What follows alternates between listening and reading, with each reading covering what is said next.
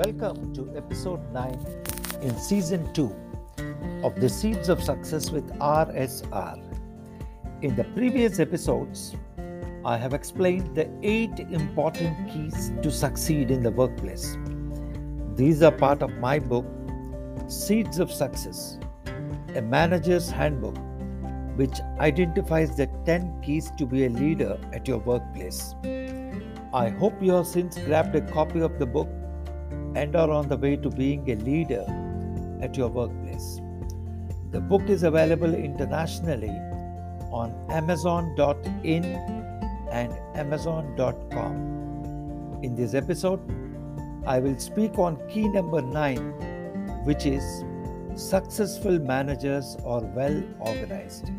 Do you think there is too much pressure on your time and you're a victim of work life imbalance and feel frustrated on not being able to give enough time to yourself and your family? Or too many things left undone? You will then need to listen to this episode. It is one of the strengths of successful managers that they are well organized at work and in life in general. Being organized brings to managers various benefits. It enables one to be highly focused. In the process, wasteful activities are eliminated and productivity increases. It enables the manager to be a role model to the team members. Yatha Raja Tata Praja is a famous Sanskrit saying meaning as is the king, that is the boss, so are the subjects, that is the subordinates. You can read my blog post by the same title at www.rsrmurthy.wordpress.com under Reflections of a Practicing Manager.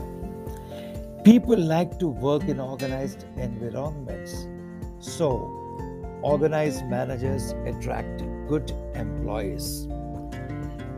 Apart from the benefits to the organization and team members, an organized manager enhances the quality of his personal life, creating enough time to spend with his family and taking care of himself, his other interests beyond work. Disorganized managers spend excessive time engaging in infructuous and meaningless work. They have control neither on the work nor on time. Early in my career, I found that even a simple to do list for the day, prepared first thing at the beginning of the day, reviewed at the end of the day, helped improve my productivity and eventually my credibility in the eyes of my boss and colleagues. One of the critical aspects of being organized is time management. Everyone has the same 24 hours in a day, from the chairman to the watchman. My favorite concept in time management is the important versus urgent matrix of Stephen Covey. The key point is that urgent matters usurp all the time to the neglect of important matters. Covey classifies all the activities into four quadrants on the basis of the two variables of urgency and importance. The four quadrants in the serial order are activities that are urgent and important, quadrant 1 not urgent but important, quadrant 2. Urgent but not important, quadrant 3. Not urgent and not important, quadrant 4. Unfortunately, for most people, the majority of their time goes in quadrants 3 and 4. These are the time wasters that have to be eliminated or reduced to the bare minimum while some time can go into urgent and important, quadrant 1, the casualty is those activities that are not urgent but important. That is quadrant 2 activities.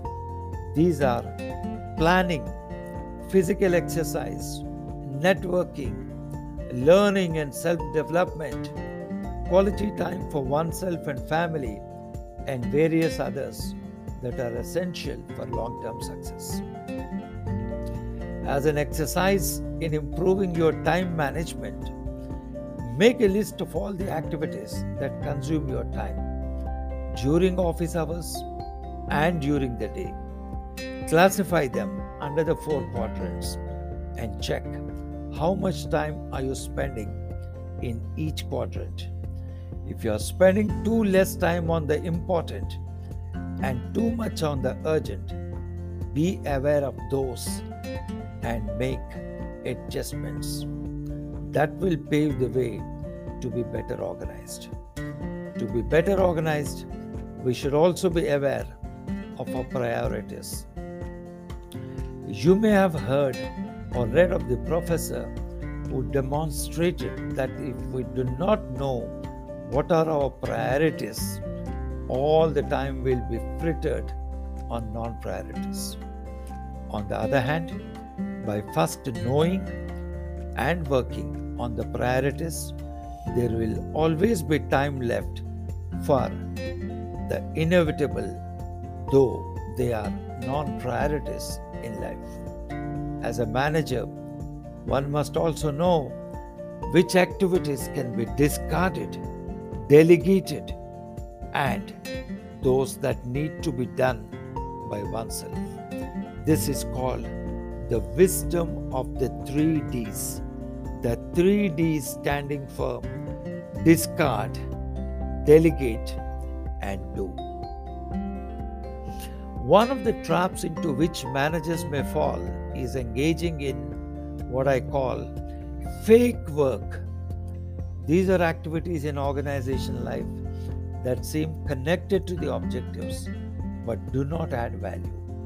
These are called fake because they appear to be work but are not of any value to the organization. Managers overly engaging in these type of activities are very busy and waste the time of others also. Some examples of such activities are engaging in NATO. NATO standing for no action, talk only. Pursuing a perfection that is not necessary. Numerous meetings without any conclusions. Overthinking endless brainstorming, and over intellectualization. Finally, don't forget the importance of balancing life on the four dimensions that Stephen Covey insists the physical dimension, the social dimension, the intellectual dimension, and the spiritual dimension. To know more about being organized, at work, and in life in general. Grab a copy of my book, Seeds of Success, a Manager's Handbook, now. It is a simple and easy to read book, and a chapter a day will make you a leader in your workplace in 10 days. It is available on Amazon.in and Amazon.com. If you would like to know more and discuss with me in person the 10 keys to leadership at work, please get in touch with me for a coaching mentoring session. You may reach out to me on rsrmurthy4 at gmail.com. I repeat, rsrmurthy numeric 4 at gmail.com. Thank you for listening. I look forward to seeing you in the next and the final episode in season 2, which is key number 10 managing oneself and knowing who am I. Thank you